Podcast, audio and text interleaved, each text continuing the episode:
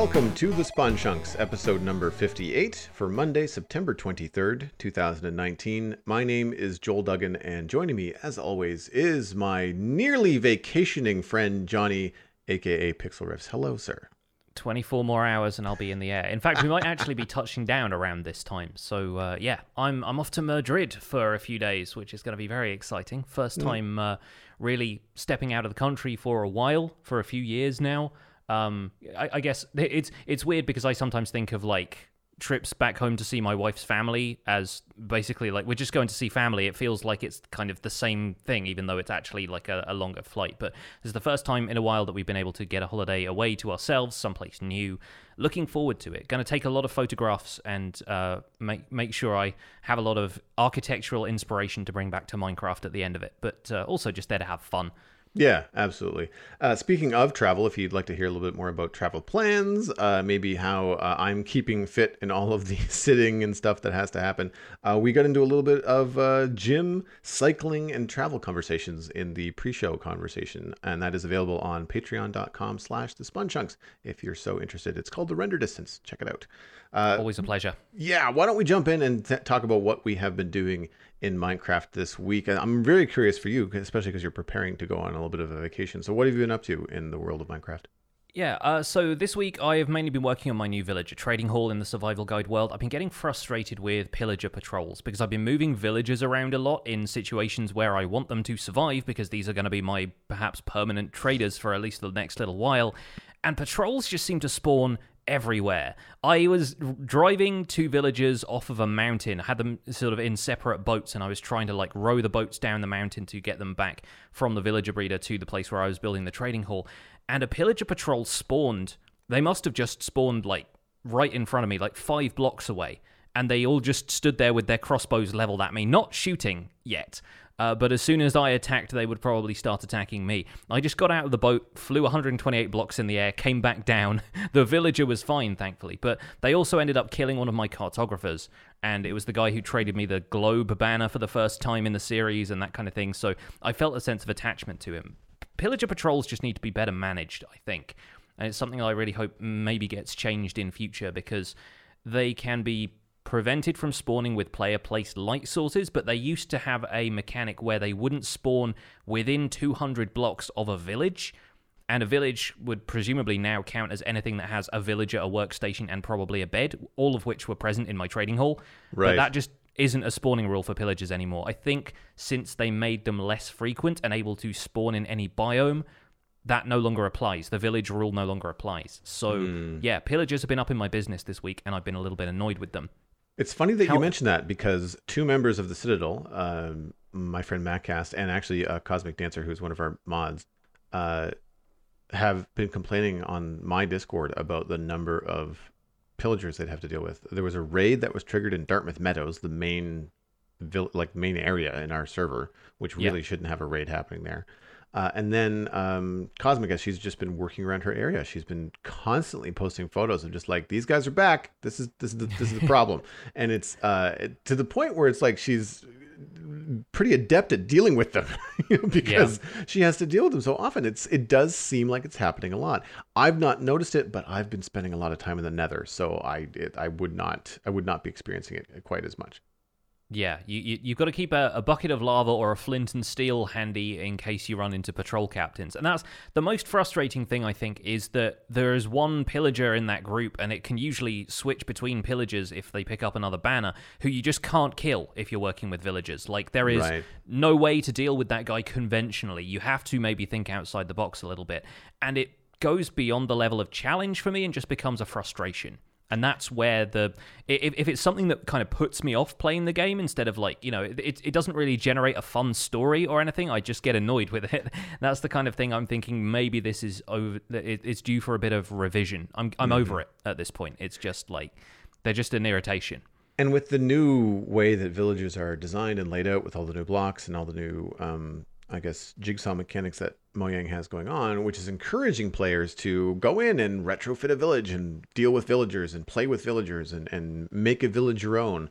Uh, having this mechanic work in this way would just be super annoying because then you're always working with villagers.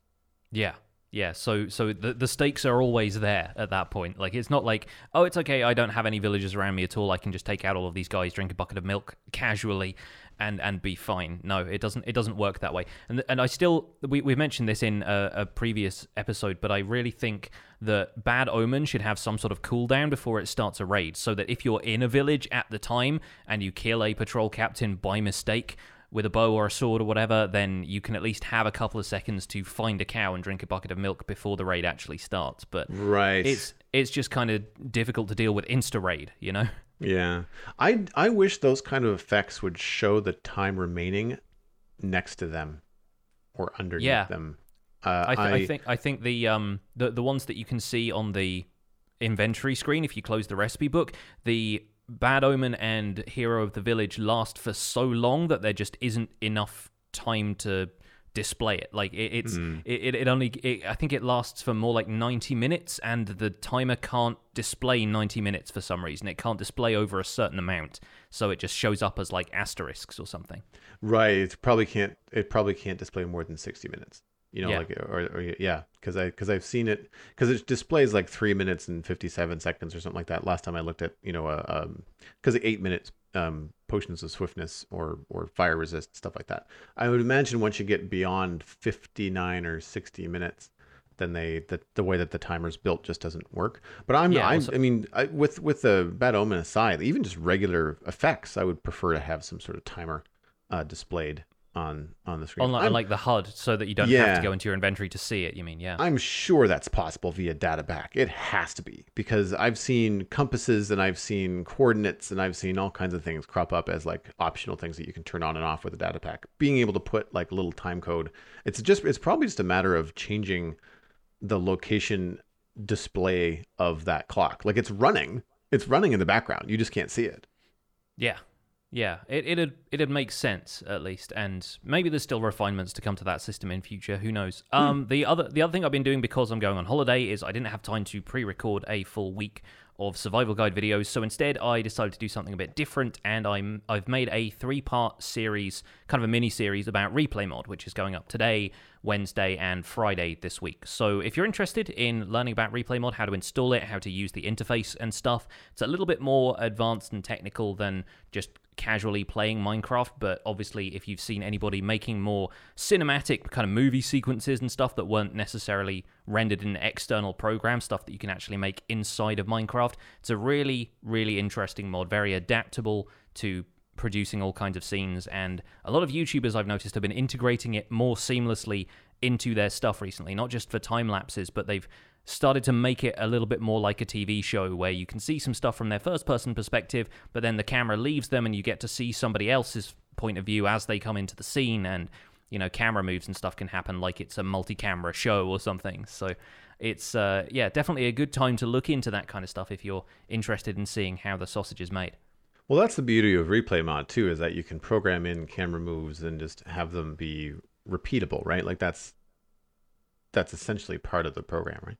Yeah, yeah, and you, you can you can save camera moves and replay them somewhere else, and yeah, there's there's a, a lot of versatility to it, definitely. So very very cool. Yeah, it, rem- it reminds um, me of um, the camera positioning and stuff I had to learn when I was in animation school with C G software. You know, having to position the camera in a certain place and being able to animate the camera and move it and that sort of thing. Yeah, yeah, and if if anybody is familiar with editing stuff already, using keyframes to kind of automate certain things, effects kind of fading in and fading out, that kind of stuff, a lot of the stuff on Replay Mod is fairly similar. So if you're familiar at all with video editing, audio editing, or anything like that, animation rigging, that kind of stuff, you'll probably have an easier time with it. But uh, mm. yeah, it's it's it's been fun, and it's been good to step out of the survival guide world for a bit and do something a bit different. And once I come back from my holiday, I'll be hopefully refreshed and have some more fun ideas. How about you? What's uh, what's your Minecraft week been filled with? Well, we've been streaming an awful lot over on twitch.tv slash Joel Duggan uh, because of the September promotions and stuff like that. So quick shout out to all the, the very cool people and new people that have been hanging out over there. Uh, had a, a number of really uh, fun conversations over the weekend, all of which was uh, while I was working on the Fortress Farm. But we've moved on from uh, the redstone stuff. Uh, there was one day I think I added in a the minecart loader for the blaze rods, and when it's full it then carts them off to the soon to be super smelter Uh, but most of the time, what I was doing was working on the aesthetics of the basement. So the collection area has thus far been a large slabbed room with boxes in it. Yeah. And so now what I did, because I had to dig down through the lava lake, which is like eight or ten blocks deep, um, I had these large glass facades with lava behind them. And so to make this thing look like it's powered uh, and look like it's got some purpose, I created these pipes, these tubes with uh, a whole lot of very creative stair placement to try and make these pipes look like they are kind of like, you know, Mario World pipes sort of thing. They're not uh-huh. green, they're gray. But lava is now coming out of these pipes and dripping down into these large, uh, very much manufactured vats of orange glass and blast furnaces. They look very industrial. And then I uh, saw this trick used a number of times on some of the Let's Plays that I followed, and I wanted to try it myself. And so I've buried campfires underneath the bottom of the lava vat and put a single pane, a single um, glass block above them. And I didn't know this, but I, I was speaking, I believe it was Paranor in my chat. And if you put a block immediately above a campfire, the smoke particles do not get blocked. If you leave an air gap in between, some might escape, but it will block most of the particles. Uh, and of course, we all know that if you put a, um, a hay bale underneath the campfire, it pushes things up a lot further. I didn't yeah. need the hay bales because that was too far. That was kind of like going to the roof of my entire complex, and I didn't need it that high. Um, so what I did was just one block below the, the floor of the lava, I buried three campfires in each one. So now the lava pool in the vat looks like it's steaming. And at some points, you can even see little like embers kind of come up yeah. from the animations. Um mm-hmm. So it looks really cool. It has a it has the double noise, has the double audio of like the bubbling lava noise plus the crackling campfire noise. So it feels like something's happening.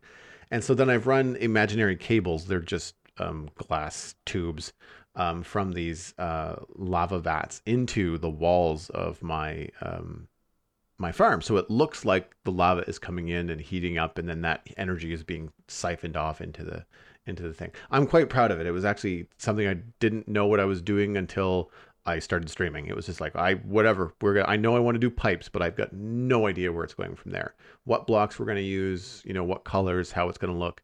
Um, the only snag that we ran into, and this is something I'm sure you probably feel as well, there are a huge variety of gray stone blocks in Minecraft. They're all the same tone. Mm-hmm. They're, they're all the same mid even mid-light gray. Uh, very, very few blocks have any contrast, and it's very frustrating. Like, I wanted to have maybe the lip of the pipe or the base of the pipe or something have a different color. Sorry, a different tone. Uh, there, gray was the, the, the und- undisputed winner of the color choice because we tried it with nether brick as well, and it didn't look good. Uh, but it, the problem is that, like, you just... it's all just the same gray. So you can use andesite and stone and cobble and whatever. You get a bunch of different textures, but it's all still the same color. And it was too light. I wanted it to look more evil. Like, I wanted it to be more like gray concrete. And there's yeah. no stone in the game that is that medium dark, you know, yeah, level. I was, I was going to say the the only uh, things you have there really are gray concrete and uh, cyan terracotta, which exactly. I feel like people overuse when they want those colors because it's some of the only stuff you can get outside of maybe like cauldrons and anvils, but those are such specific shapes that it's not really going to work out that no, way. No, exactly, exactly. And that's the thing, like if iron blocks were actually the color of iron, like the other iron items in the game, like a cauldron, yeah. like like an anvil, then those would have been the go-to, but then I don't have stairs. And so I needed something that I could use stairs for because yeah, uh, yeah. of the shape I wanted to make, because of the scale. The tube itself, the hole in the tube is only two by two. So it's not, they're not overly large. I'm quite proud of them though. I think they came out really well. And so it was one of those things where like you are feeling hamstrung by the limitations of Minecraft and you're like, ah, oh, this is really kind of silly. I'm looking like at an, an entire shulker box full of various different blocks and they're all the same tone. And yeah. so um, at the end though, I did feel successful in that, you know, between myself and some tips from the chat and some back and forth and getting some opinions from people that we were able to come up with something that looks good, but is also within the confines of the puzzle. You're like, you know, Minecraft yeah. presented you with some limitations and you've kind of like come out the other side going like, well, we were going to try this with magma, but it didn't look good with magma blocks. And so we tried uh, terracotta, but then I have to spawn proof the terracotta and orange carpet does not match orange terracotta. It's too bright. Like, it's just, there's all, we ran into all these, like, this would be so much easier if, but then we had to rethink everything. Uh, mm-hmm. So ultimately the, the wires that looked really good as orange terracotta um, are now orange glass. So they look more spacey. Like they, they just, they still read as wires. They still read as the same thing, but it looks more inventive. Um, and so cool. what I did was, yeah, so what I did, I put the magma blocks are at the ends. So when the glass tube goes into something, there's a magma block behind that. So it looks like kind of like a socket, you know, where yeah. things get plugged yeah, yeah. into, you know? So, so yeah, I'm, I'm quite happy with it. It was a lot of fun. Uh, I streamed a lot more than usual. Uh, I'm, um, I have to tip my hat to people that stream full time, because I was doing between three and four hours Friday, Saturday, Sunday. Uh, Friday was an art stream actually. Um, and I was exhausted by the time yeah. the weekend was over. Like, it was a lot of talking to people and a lot of like keeping up. And I mean, granted, my Minecraft streams are pretty chill. Um, but it's, it's one of those things that like I, for people that do that eight hours a day full time, like I understand they take breaks and stuff, but like still that, yeah. that is a lot of on time, you know? It definitely requires a lot of stamina, I think. And that's something that you build up over time. But when you're first getting into it, like, especially if you're someone who streams infrequently the rest of the time, it's, it's certainly a bit of a struggle. That's why I have to pace myself and only get maybe like three streams done per week. Also because I don't have time because I'm working on other things, but I, yeah. I can't quite keep up with the pace of doing stuff full time, which is why I don't. Well, moving on to the news, we've got a number of things to touch on this week. Uh, the first and foremost, of, of course, is going to be in the front of everyone's mind, and that is the biome update. Uh, Minecraft came out with a small animated video asking players, which biome should we update next? Three biomes up for vote on September twenty-eighth during Minecon Live are Swamp, Mountains, and Badlands, or as everybody else still calls it, Mesas. Uh, the, the new video... Uh, Uh, are are sorry the videos are about to come out this week or leading up to uh, Minecon Live, and they will have the list of potential updates that these biomes will have. Uh, so check out the at Minecraft Twitter account for those. I'm sure that many members of your community across the board are going to be retweeting and sharing these around and, and talking about them when they happen. So if you're at all in tune with Minecraft, you will not miss these videos, I'm sure. Um, I have a, I have an idea that at least one of them is probably going to be out by the time we're done recording this podcast. So more if you're than listening likely, to this, yeah. if you're listening to this, go and check the Minecraft Twitter. Yeah, because we've only got a week. There's only four or five days until uh, the um, the twenty-eighth. So five days, as a matter of fact. Uh, mm-hmm. And speaking of Minecon Live, one of the little tidbits from this article on Minecraft dot net was some confirmation on the platforms to which you can tune into Minecon Live. Uh, of course, Mixer was going to be top of the list because uh, it's owned by Microsoft, but uh, Twitch, YouTube, Facebook, and Minecraft dot net round out the other locations. So when you're looking to tune into Minecon Live, then you can also um, check out those locations. And I'm going to add one more to your list. Uh, unfortunately, uh, Pixel Riffs is going to be away on vacation. Uh, unfortunately for us, not unfortunately for him. Um, but what that means for uh, the SpongeChunks and uh, covering Minecon Live, uh, we are going to be doing a wrap-up show on Tuesday, the following Tuesday, because uh, Pixel Riffs is going to be traveling. But I am going to be covering Minecon Live on the day. So you can tune in to twitch.tv slash Joel Duggan. Uh, probably a little bit ahead of, of the stream on September twenty-eighth, as we're probably going to have a little bit of a, a warm-up. Uh, but then we're going to be watching it uh, together and chatting about it in, in the chat room. So check that out if you're looking for a more unique place to to watch the, uh, yeah, the Minecon Live. I, I feel... B- I feel bad that I'm missing it this year because I had I had a lot of fun last year kind of co-streaming it with you, and I was planning on streaming it myself. I think I'd even said previously that I was going to do it, but then this was just the most convenient time for me to take a holiday, so I thought, I guess I'll just have to catch up afterwards. So sorry for uh, yeah hoisting that in your direction as far as uh, hosting the kind of the, the live reactions and stuff. But uh, yeah, hopefully it all goes well. And I don't know if I'll be able to tune into the stream from my holiday, but uh, if I'm feeling idle on that Saturday, I might try and at least swing by the chat and give everybody a wave. We're going to talk about uh, the biome votes and what's coming and what we think about it a little bit more in the uh, main discussion of this week's episode. So hang tight for that. In the meantime, Minecraft Snapshot nineteen W thirty-eight A and B uh, came out last week. Uh, most of these are bug fixes. Uh, horses and donkeys, mules and boats sometimes disappear after dismounting, and steerable ridden entity, that is boat, pig, horse, teleports back to previous position for a short moment on dismount. Uh, these bugs were listed as being fixed, but I've seen a number of other creator videos where they are not fixed yet. So intentions are there. They will more than likely get fixed, but currently they are not operating as advertised. There's a number of other bug fixes. It's mostly just a, a bug fix update. So rather than getting too technical here, uh, you can just pop on over to uh, Minecraft dot net and read the bugs for yourself to see if they uh, are applicable to anything that you've been experiencing in the game. One thing I did wanted to note is that uh, Exumavoid had a video um, out, and he was noticing some things that were not listed in the featured changes or, or in the bug lists. Things like shulker boxes had an odd menu inventory look. It's almost like they had like a, a colored line, or they weren't as high contrast as before. Mm-hmm. Um, the block outline that you see when you're pointing your target cursor at a block, and there's a little line that appears around the block, seemed to be darker and clearer in the snapshot when compared to the current version of the game. Um, which is probably a good change, because like, I don't know about you, but if you're ever counting stuff in the Nether and you're trying to figure out what, you know, what block you're looking at, it can be a little bit tricky. So if that yeah. black outline is a little bolder, a little bit easier to see, uh, then that might work well. It might also be nice for people that have some visual impairment as well. It's like might be yeah. uh, clearer for that kind of thing. Uh, also, uh, Exumavoid went into a few more notes explaining some of the new parameters for the N B T data that are over my head. I bring this up because it was, for me, an excellent kind of layman's term explanation about what these are, what they mean, how they might be implemented moving forward. Yeah, I think there's some stuff that affects loot tables differently now. There are different parameters you can apply to that stuff, but likewise, I'm not a map maker or somebody who fiddles with that stuff all that much. So uh, yeah, definitely go check out Azuma's video if you want to get the skinny on what's going on there, because I read the changelog and I went, yep, none of that really makes any sense to me. I mean, yeah. it, it, it makes sense. I can understand that they are not talking nonsense. They are just talking a language I do not talk yet.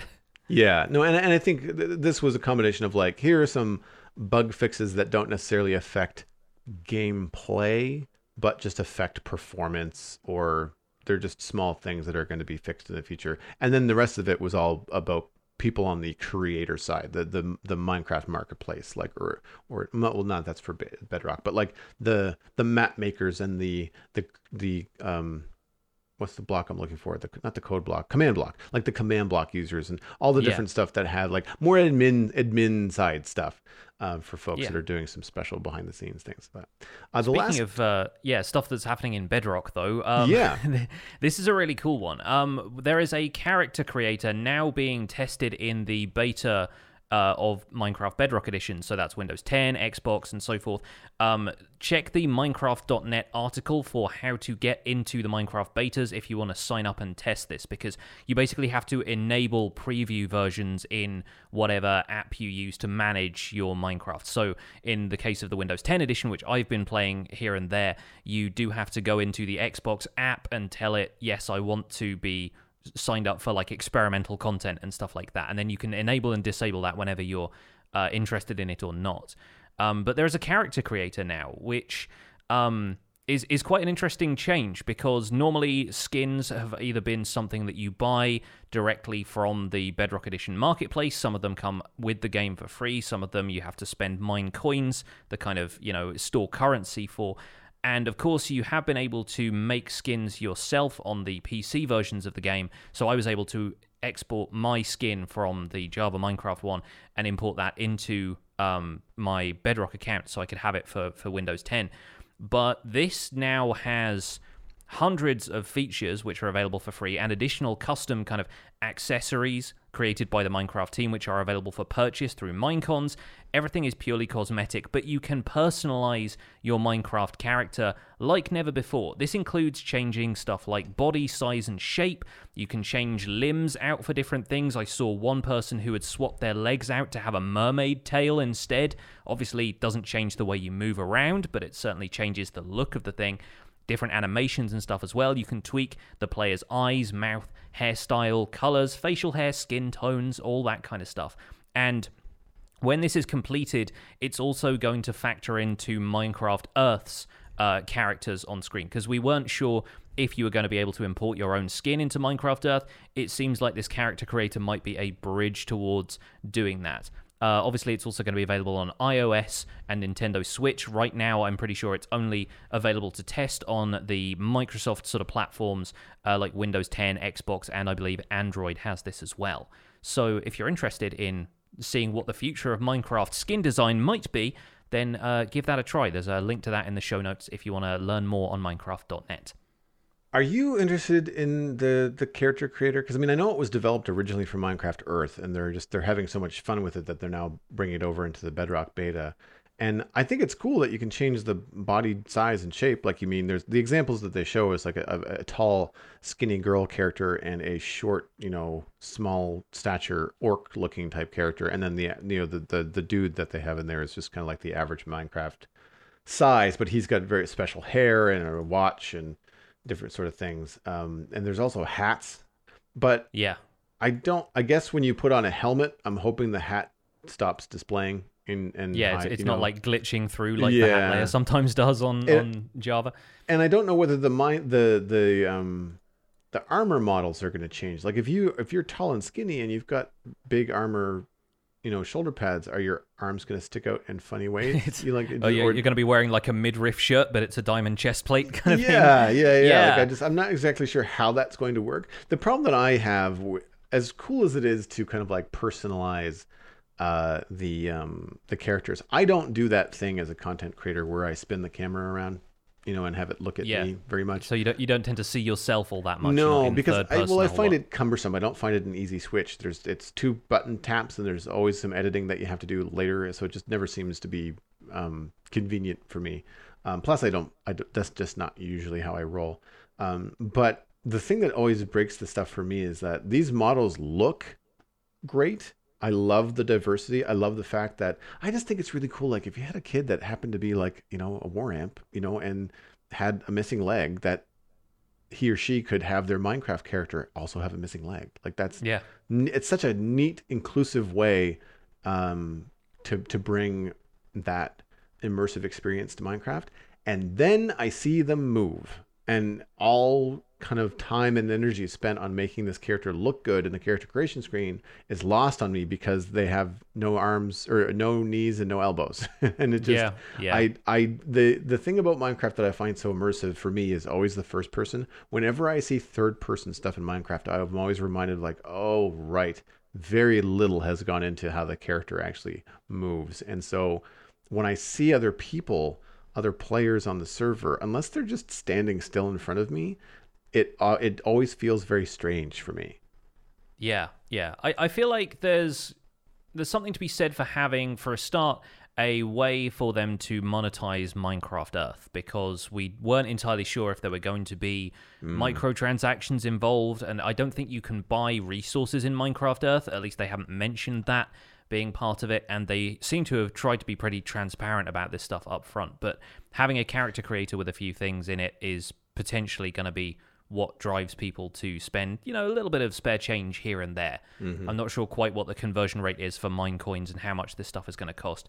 I think the main reason for having stuff like this is because on some versions of Minecraft, for Bedrock Edition, you cannot use your custom skin in a public space because there is potential for inappropriate stuff, and they get into trouble with the console games ratings boards for having the potential for somebody to upload a skin that looks like maybe they're not wearing any clothes or something right. like that. Mm-hmm. So adding in kind of, you know, stuff that's been vetted beforehand, allowing you to customize your player character to the extent where it's not just you're buying a skin that everybody else might have. There's something, there's a, a an opportunity to add something a little bit more unique and add a personal touch to it.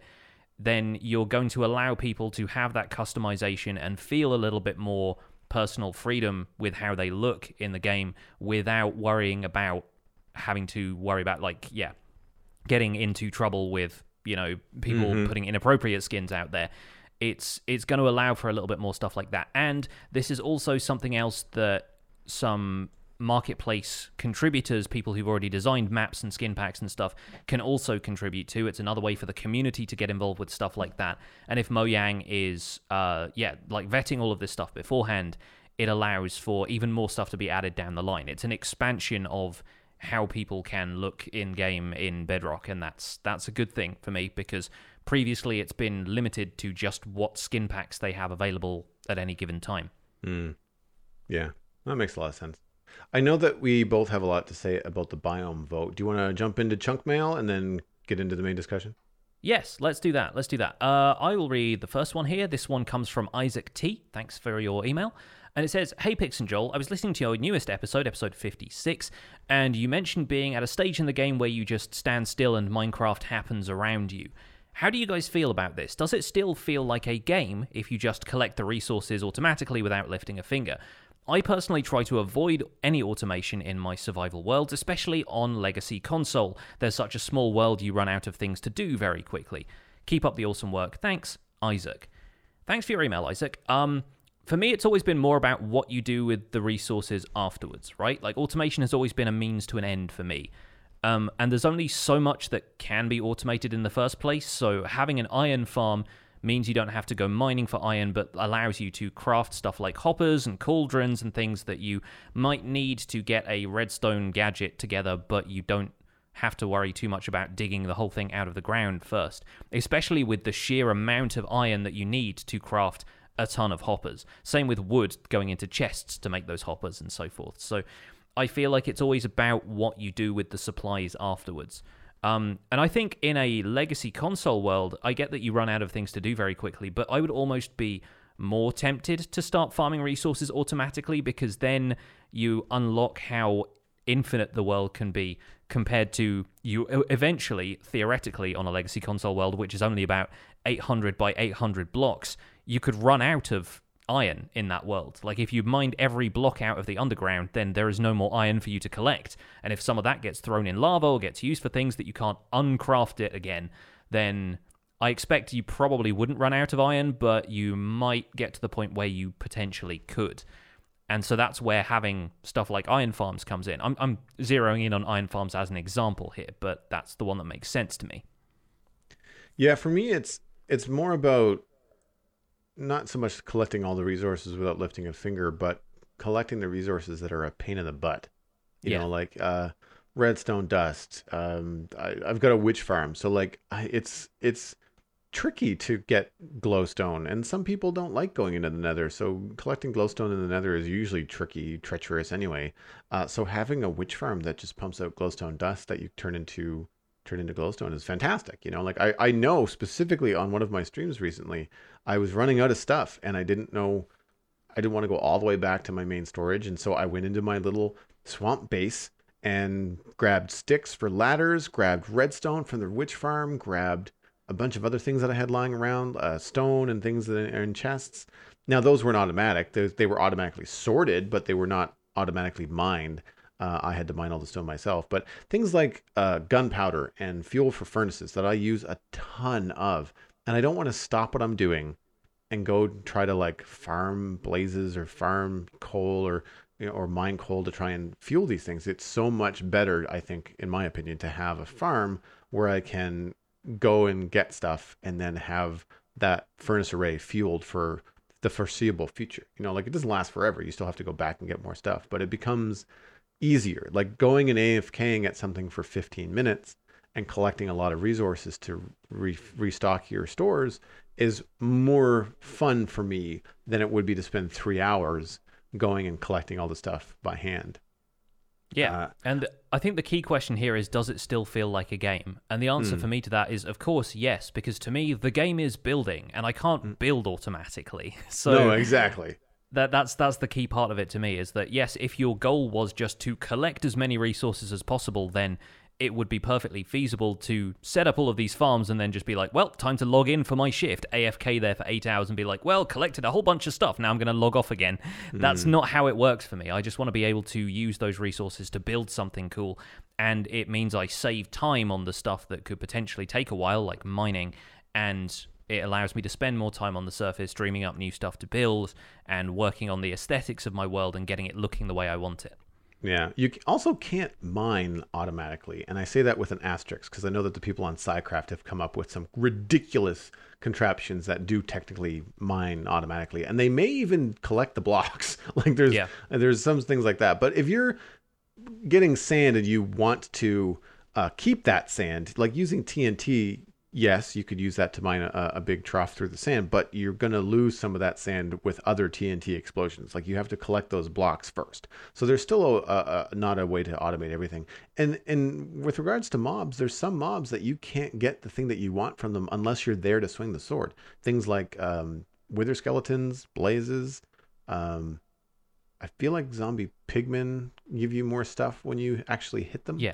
The, you know, the rare the rare drops you get from player kills, like iron ingots from zombies, carrots and potatoes from zombies, gold ingots from the drowned and from yeah. zombie pigmen, that kind of stuff. Yeah. yeah. There's, so there's there, no way of getting those without a player kill being involved. Yeah, so there is a price to be paid for automating some stuff.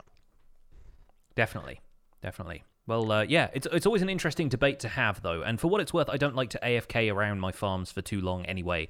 Um, just out of a sense of paranoia, if I'm out in the open, even on a place like a mushroom island that would otherwise be kind of safe from mobs, you still have stuff like phantoms. And I, given my recent run-ins with pillagers, I'm scared to A F K around anything that involves villagers right now in case a patrol spawns where I don't want it and all of my villagers get wiped out. So mm. I don't A F K much, and when I do, I try and stay as far off the ground as possible so stuff like that doesn't happen. I, l- I like... the the farms that are built in a way that are like super efficient, like my triple cave spider array on the Citadel. I can A F K there for fifteen minutes.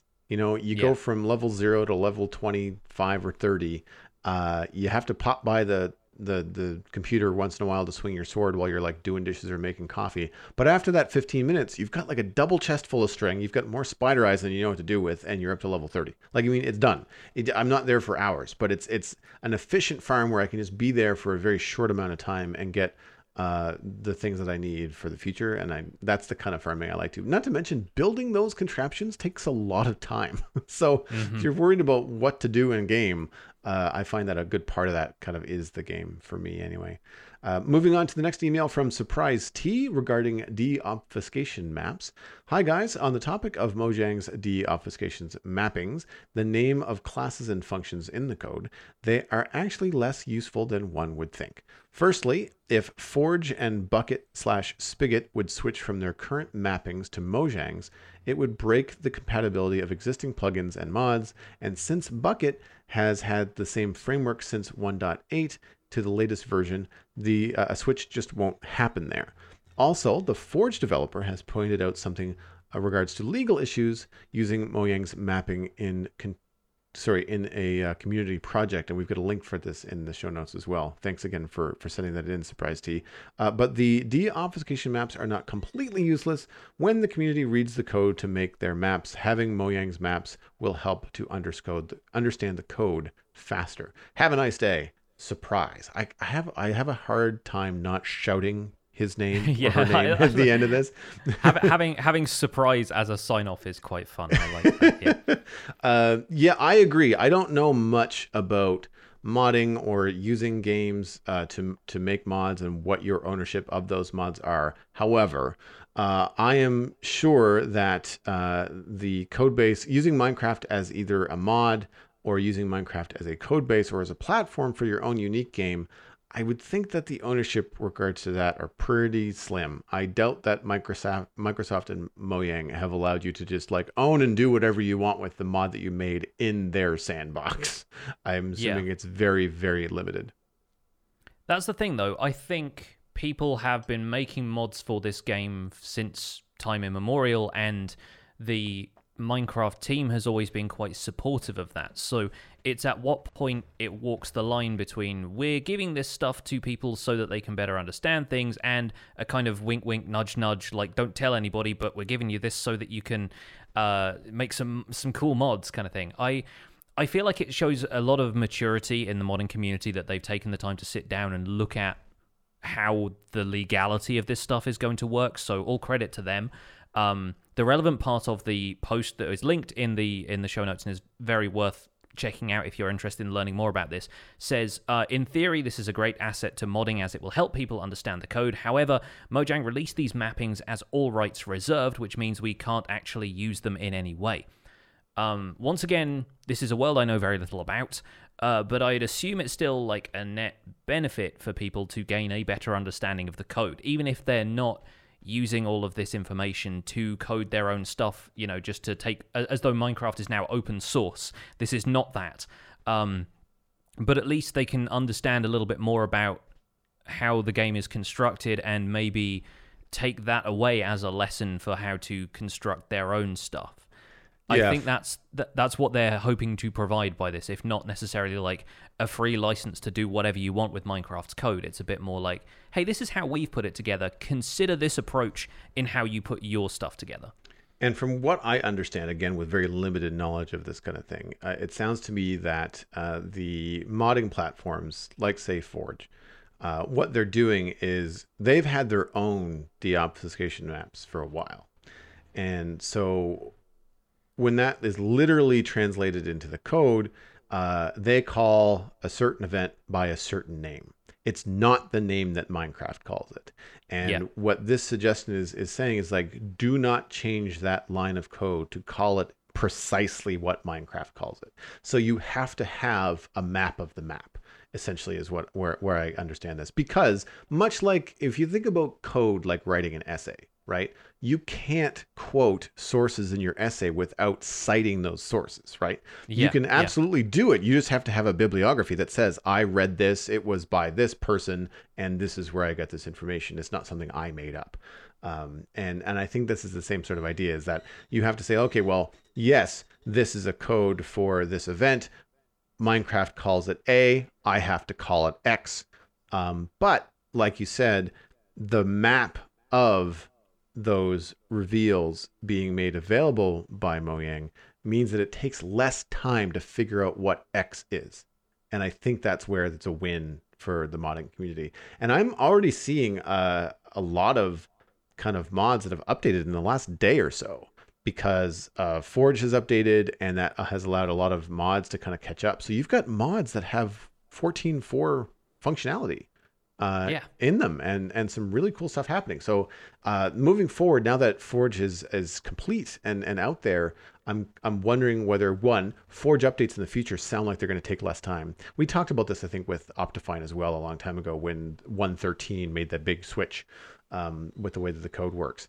And uh, now that Forge has caught up as well, I'm wondering if more mods are going to come out that allows for simultaneous play with, you could play vanilla fourteen point four or you could play modded fourteen point four and enjoy the same functionality available uh, without any sacrifice, but also have the modded things that you're looking for. Yeah, it's it's going to be an interesting time, and it'll be interesting to see how that progresses when we get the next big update to Minecraft, which might not be one point fifteen from what we understand, but one point sixteen might be around the corner. Let's talk a little bit about what we know about Minecon, specifically the biome vote, because that's going to be our, our main topic. We touched on it briefly in the news, but I thought it'd be good to break down our early thoughts on which biomes should be updated ahead of actual information about the features that they plan to implement. Uh, because, as we said, we don't know anything about that at the time of this recording, expecting at least one of them to be released, if not later today, then over the next day or two. And I'm actually refreshing the Minecraft Twitter feed just in case we can catch it in today's recording, but it doesn't look like we're going to. So, as we mentioned earlier, the three biomes that they have announced to update are going to be swamp, mountains, or badlands. And I believe, like with last year's biome vote, the intention is that the features they announce will come to these biomes in the fullness of time, regardless of which one wins the vote. It's just the one that wins the vote is going to be updated first. We saw this with the previous biome vote, which had the taiga, savanna, and desert biomes. We've had the update to taiga. That was the one that added foxes, campfires, and sweet berries. We haven't seen either of the desert or savanna, and I was partly surprised and partly not surprised that they didn't turn up in this year's biome vote, because my theory was that if they put the desert and savanna up against a third biome that was going to be something new, then the thing that was something new would win, because people hadn't heard of it before and it still had that freshness and excitement.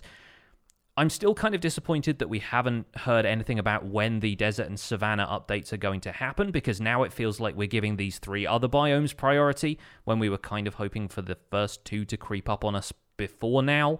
But I do see Mojang's logic in putting out three new biomes just so that there is something fresh and there isn't kind of an inherent bias towards something that's going to be new compared to the two we've already heard of. I agree with the fact that the biomes up for vote are three distinct new biomes. I really have had a hard time with, and I want to asterisk this with, like, I understand it's a free game and it's a free update, and, you know, like, I'm I'm I'm sounding very expectant as a Minecraft player, but I do find it really frustrating when they say, we need your help, vote for what you want, here are the amazing changes that we're proposing for these three biomes from a year ago, we will implement the first or the most voted in first and the rest will come after. And very cleverly, they did not give us any timelines as to when after actually is. But now they're back again, asking for player input, asking for a, an exciting biome vote. And the problem is that when they say, don't worry, the other two biomes in these three will be updated eventually. Now we have an entire year of players that could say, yeah, but when? Uh, yeah. It's not exciting when you say, you've got this free thing, you're going to get it. And the person says, yay, when? And they say, no idea. Just no, no clue. No, and, and not anytime soon, because it's been a year and they've not happened. Uh, I think part of the frustration is that in some of these biome updates, like the Savannah update, which I think you and I were both Team Savannah last year. Definitely. Uh, yeah. Team they, Ostrich, really, but yes, Savannah, yeah, yeah. Savannah peripherally. It included a baobab tree, which, mm-hmm. without confirmation, kind of insinuated a new block, a new wood, a new wood type. Didn't get it. Yeah. And and so, like, they're teasing the kind of thing that the player base really wants. Like, if you ask the player base, hey, do you guys want more blocks in the game? No one is going to say no. Mm-hmm. Uh, and so when they list these changes for the upcoming uh, swamp, mountains, and badlands, I mm, I don't I don't know. I mean, I'm excited for changes. I'm excited for additions. It's all good. It's all moving forward. I just kind of feel like there's a lot of talk about what's happening and not a lot of throughput into actually putting it into the game. I mean, we got the taiga update. We got the foxes and stuff, but there's been zero mention of the desert and savannah changes since, and they're the kind of thing that don't require a named update, right? Like, these are the kind of features that would just be fine in a point four, point five sort of thing. Um, so yeah, I'm I'm disappointed that it's taken so long and that the messaging has not been clear. Now, Lady Agnes did tweet uh, and say that uh, we've not forgotten about Savannah and deserts. Um, they're just not going to happen this year. So it's going to be a full eighteen months, you know, or more. Um, from the announcement of the Savannah and Desert potential changes uh, to those changes, apps, you know, ever happening. If they're happening, they're not happening in two thousand nineteen, and so that seems a little bit long, considering, like, the things that they listed in those videos. Which I love these videos, by the way. Like, they're so fun uh, and yeah, so well done. Yeah, they've got such a nice, nice style to them. They're so oh, yeah. well animated and stuff. That's that's super cool. It, it's nice to see them stepping outside of the traditional three D Minecraft aesthetic and giving us something pixel art based that it's, still feels yeah. like it's kind of canonical to Minecraft in that way. Yeah, it makes me want to play a Minecraft platformer, you know, like it totally does. Uh, but like, all that aside, like, it just, it's, I'm worried that there's just, if they don't list the kind of things that you think, oh yeah, that would take a year to develop, um, then people are just kind of like, well, you've listed it. You've already obviously thought enough about it as to whether it's going to be executable. Like, they can't announce any of these things in these videos about what the potential changes would be without being completely happy with doing those changes if they're voted for, right? Yeah. And so enough development has gone into, can we do it? How do we do it? Should we do it? Here's the final list, that it feels like there's not much left other than just adding it to the game. And I'm using just with a giant pair of air quotes. I understand mm-hmm. that I'm yeah. not part of the team and I don't know how it, how it works, but from the player perspective, it does sort of feel like you're making all these announcements and yet we're seeing so little of it actually trickle into the game that it feels like, well, why do I want to get excited about this when I know it's not going to come for another twelve months? Yeah, my, my concern is that now they've got another three biomes and another two that are going to have to wait, And then yep. presumably, maybe by next year's Minecon, they'll have another three biomes that they're talking about. And then two of those are going to have to wait. And so by that point, we've maybe got one of the other biomes that they talked about earlier, but we've had to wait a couple of years at that stage, and they've still got a backlog of stuff that they've promised to update but haven't yet. I just, I want to take some of that burden off of them and be like, no, it's okay. Like, you can, you can just say, we're going to update this one, and everyone goes, yeah, and we don't have to sit on the promise of six or eight or ten, yeah. potentially, biomes that need an update that you've said, we're going to do this this time, and... Uh, the, ultimately, the, the only other thing that happens is they get recycled back into voting, and then people say, we've already made our opinions clear on this. What's yeah. next? Mm-hmm. So who knows? Yep. Anyway, let, let's get off track from this, and let's talk more about what the biomes could offer us right now. Because personally, I'm on Team Mountain. From mountains, badlands, and swamps, I'm definitely firmly on Team Mountain, declaring it right here, as we did last year. Because I feel like the others... The mountain, the, the swamps and badlands already have enough reason to visit them. They have unique blocks and features, interesting structures, that kind of stuff. I feel like the only thing mountains have going for them, at least on the surface, is height and maybe llamas if you like llamas. But I feel like what we have in the badlands already is unique resources, because they're the only place you can get red sand and terracotta. Red sand is also quite rare. Um, terracotta is the, that's pretty much the only place you can get it, um, and you need stuff like that in large quantities if you're building with it, because it's very much a solid building block that you use for large walls and stuff like that. People use cyan terracotta in a lot of creative ways as well, so that's a good reason to visit a Badlands already. Uh, and and I'm coming from the perspective of, we want these biomes to feel less neglected. We want players to have a reason to travel to them frequently. I feel like people already have that with Badlands. They've got dark oak abandoned mine shafts in them, which means spider spawners, which you can potentially turn into a farm, or alternatively, they're a really good place to mine for gold, because gold generates at higher levels in the in the structure of the world than it normally does in other biomes. And the terracotta generation in the mesa plateaus uh, means that the terrain looks interesting to me already, so any kind of reform of the terrain there might potentially not be needed. In the meantime, you've got swamps, which already have witch huts, which means witch farms, which are some of the most useful farms in the game if you're a technical player. You get slime spawning on the surface, which is useful for early game if you can't find a slime chunk. You get easy-to-acquire plants, which are rare or decorative, stuff like lily pads, blue orchids, vines. It's really difficult to find vines unless you've got a jungle or a swamp, and swamps are more frequent than jungles, so you're probably going to be finding vines there. Also, the watercolor there is different, which adds to the atmosphere. I feel like swamps already have a lot going for them. Meanwhile, you have the mountains, which have a couple of rare resources in that they have stuff like emerald ore, which you can't get anywhere else, but considering how much people are trading with villagers and the fact that emerald ore is only really useful as a block to give you a few emeralds, other than being an aesthetic block, doesn't really serve much of a purpose. You have silverfish stone, which is just annoying. You have the fact that it snows above a certain height in mountains. You get maybe surface gravel deposits. If you can't find a whole heap of gravel everywhere else, then some mountain biomes have it.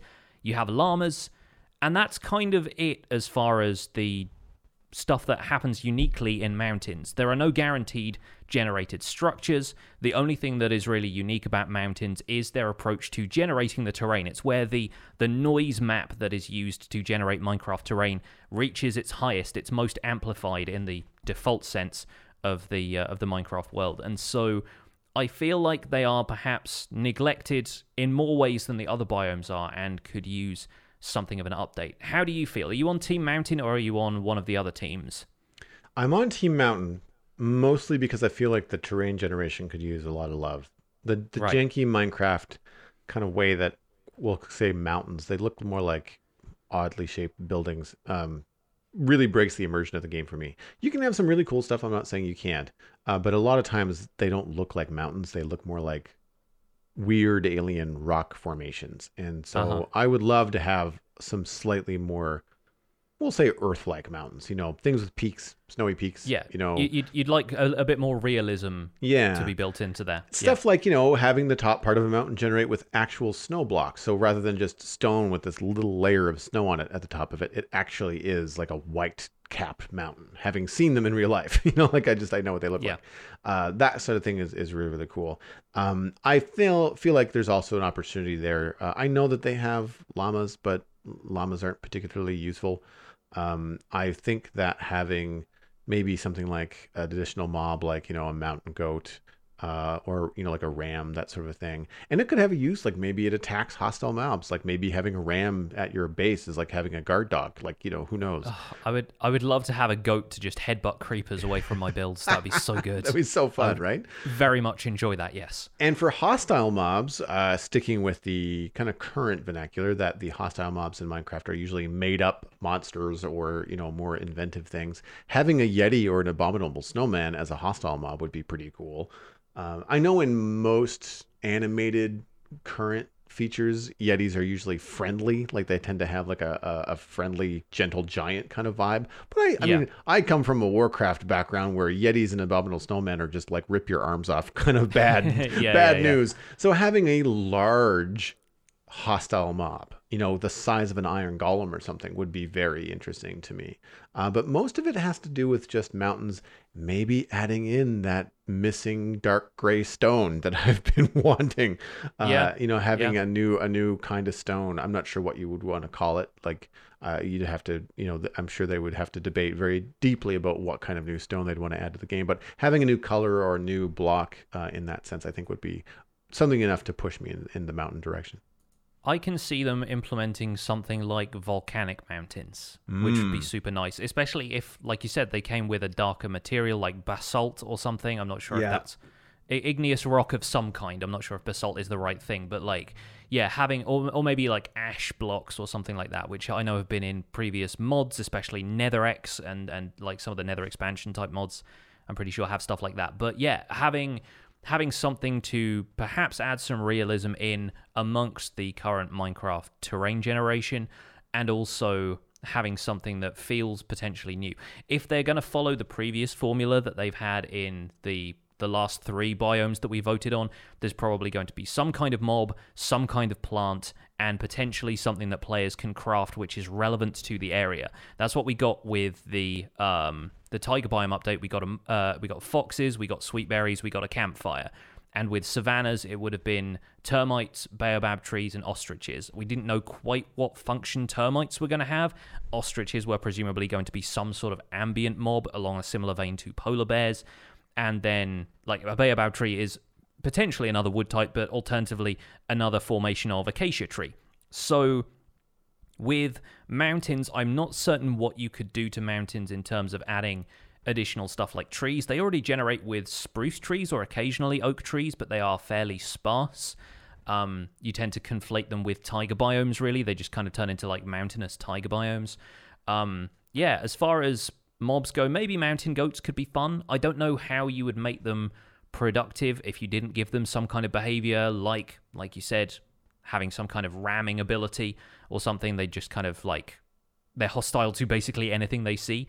Mm. Um, yeah, there there is there is some potential there. I feel like maybe they're not going to go so far as to overwrite the way terrain generation works, unless it's to add some sort of generated structure like pillager watchtowers were for the one fourteen update. So, yeah, it's going to be interesting to see what they have planned. Looking forward to seeing what the announcements are over the next few days, the ones that I can catch. Um, so what would you add to swamps and badlands then, considering that we think they are both already quite feature-rich comparatively? So badlands I have less. Um, I think that maybe, I mean, like you, you said, it's it's pretty cool as a biome as it is. Um, yeah. I think maybe greater variations in things like shrubs and grass. Like, I mean, I, having traveled to uh, essentially mesas in Utah, the grass and, and, and shrubbery there is very different from like what, you know, you'd see in, in a, in a sandy desert. And so I think having some different shrubs or different grasses or different variations therein would be cool. Um, More interesting terrain generation. Um, not that I think that Badlands are uninteresting, but uh, the eroded Badlands, which is a rare biome, are really cool, but they're so small and so infrequent that you just kind of wish there was a lot more of them.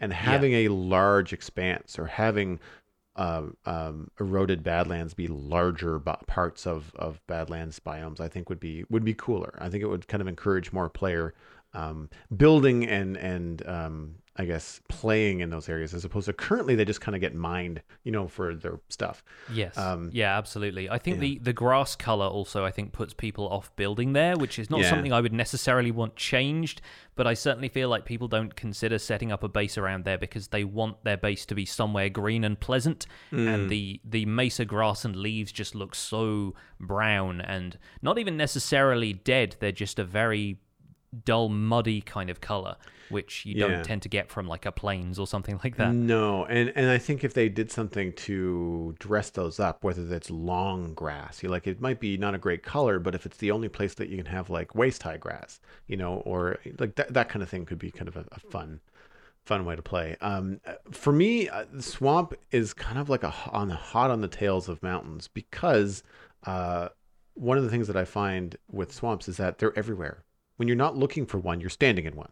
Uh, yeah. They just they seem to be very, very common. And so while Badlands are are so so rare, it's like, well, if you put all this time and energy into an update for Badlands, well, I'm never going to see it. like it's like yeah. we only have two on on the Citadel server. So you know to to get into something like a swamp where I've lost count how many there are, uh, and they're also huge.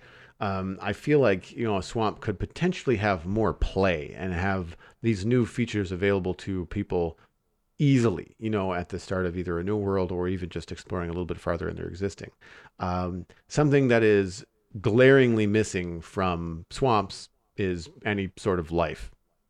uh, outside of slime spawning on the surface and witches and stuff like that and hostile mobs at night, there's nothing around, and which is the exact opposite of how swamps are in real life.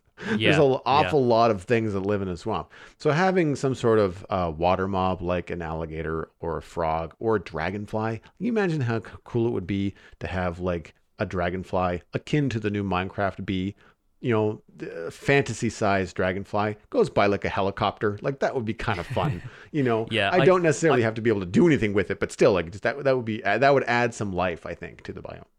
It it would. I do wonder if dragonflies might be too close to bees in that respect, and and maybe just adding something that, yeah, is is, is a little bit too similar. But then people have said that foxes are quite similar to wolves. Their behavior is very different, so maybe they could do something yeah. different in terms of behavior for dragonflies. I'm thinking and- if you're going to be inventive, like having dragonfly be something that actually moves blocks. Like maybe it's one of those, it's a passive mob that will actually pick up things and move them. You know, I don't know for what reason or how that would work, but like is the idea of having a dragonfly that you could befriend and then use as some sort of like transport, you know, system. Yeah, uh, would be would be very, very fun. Um, similar to how people have turned foxes into like berry farmers, like that kind of thing is, is kind of interesting.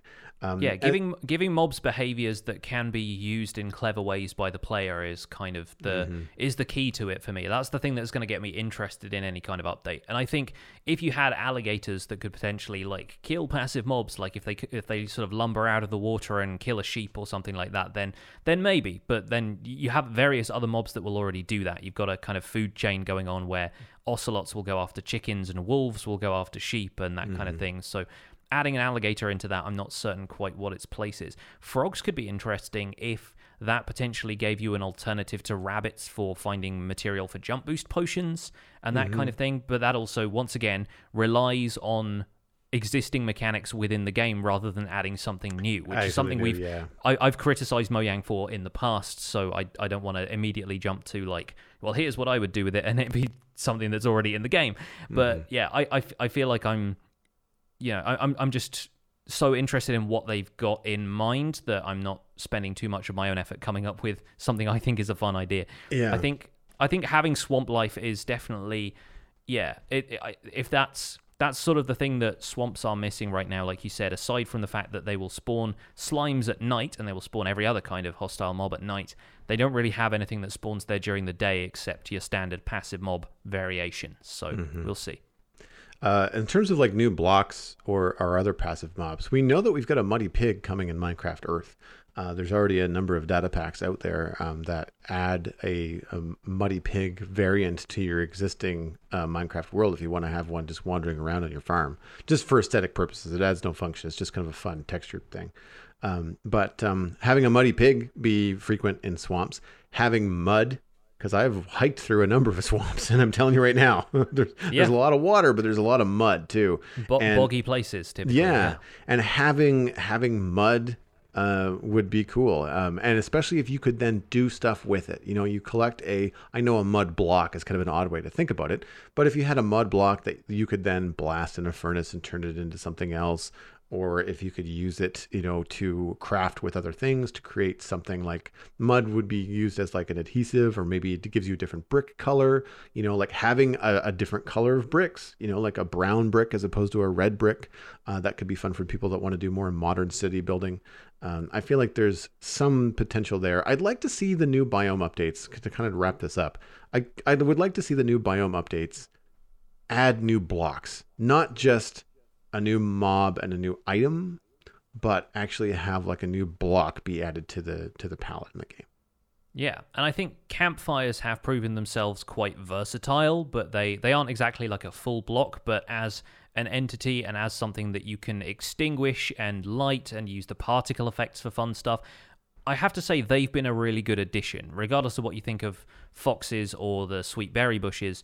Um, I've I've had my my share of time interacting with foxes. I'm enjoying the company of the foxes in my tavern, but I really think the campfire was the standout feature of the Tiger update. So if we can get something that has the richness of feature and players can use creatively as they have the campfire, then hopefully we'll get something good and new, and I'm looking forward to finding out what that is. Uh, I will have to wait a little bit longer than everybody else to find out what that is, because I'm not back until next Monday, but uh, we will see. We'll see what happens. All right, that's uh, it's probably going to be it, though. If that's our discussion for the week, then that's also going to wrap up this episode of The SpawnChunks. You can find some more information about the show and links to some of the things we've talked about today at the spawn chunks dot com. The music for the show is composed by me, and The SpawnChunks is proud to be a listener-supported podcast. If you get some value out of listening to the show, why not consider putting some value back in? You can visit patreon.com slash thespawnchunks to join our community, where pledging at any level will get you an invite to our patrons-only Discord chat, get us closer to our next milestone goals, and you can join our community, which is currently at one hundred fourteen patrons. Special thanks go to our content engineers Cameron Sigelski, J D Williamson, Lamas, and Yitz for supporting this episode.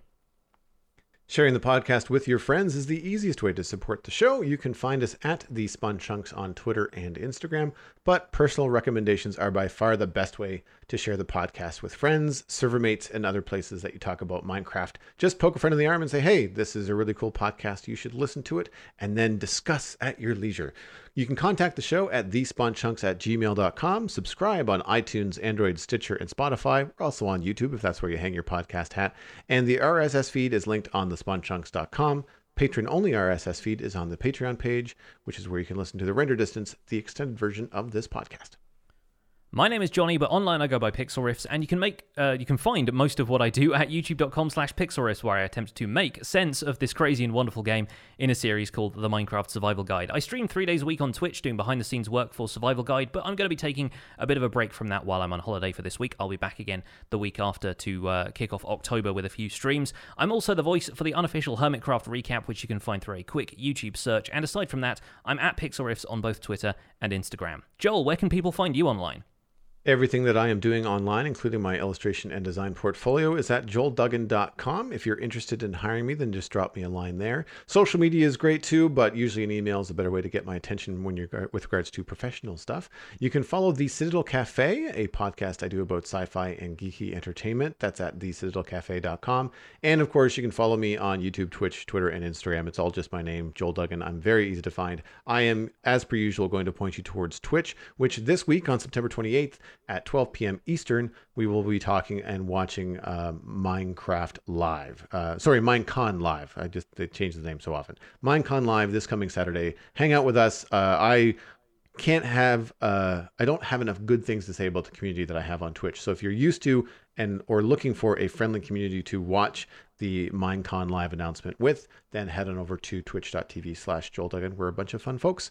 See you there. Thanks for visiting The SpongeChunks. The world outside is infinite. Hashtag Team Mountain.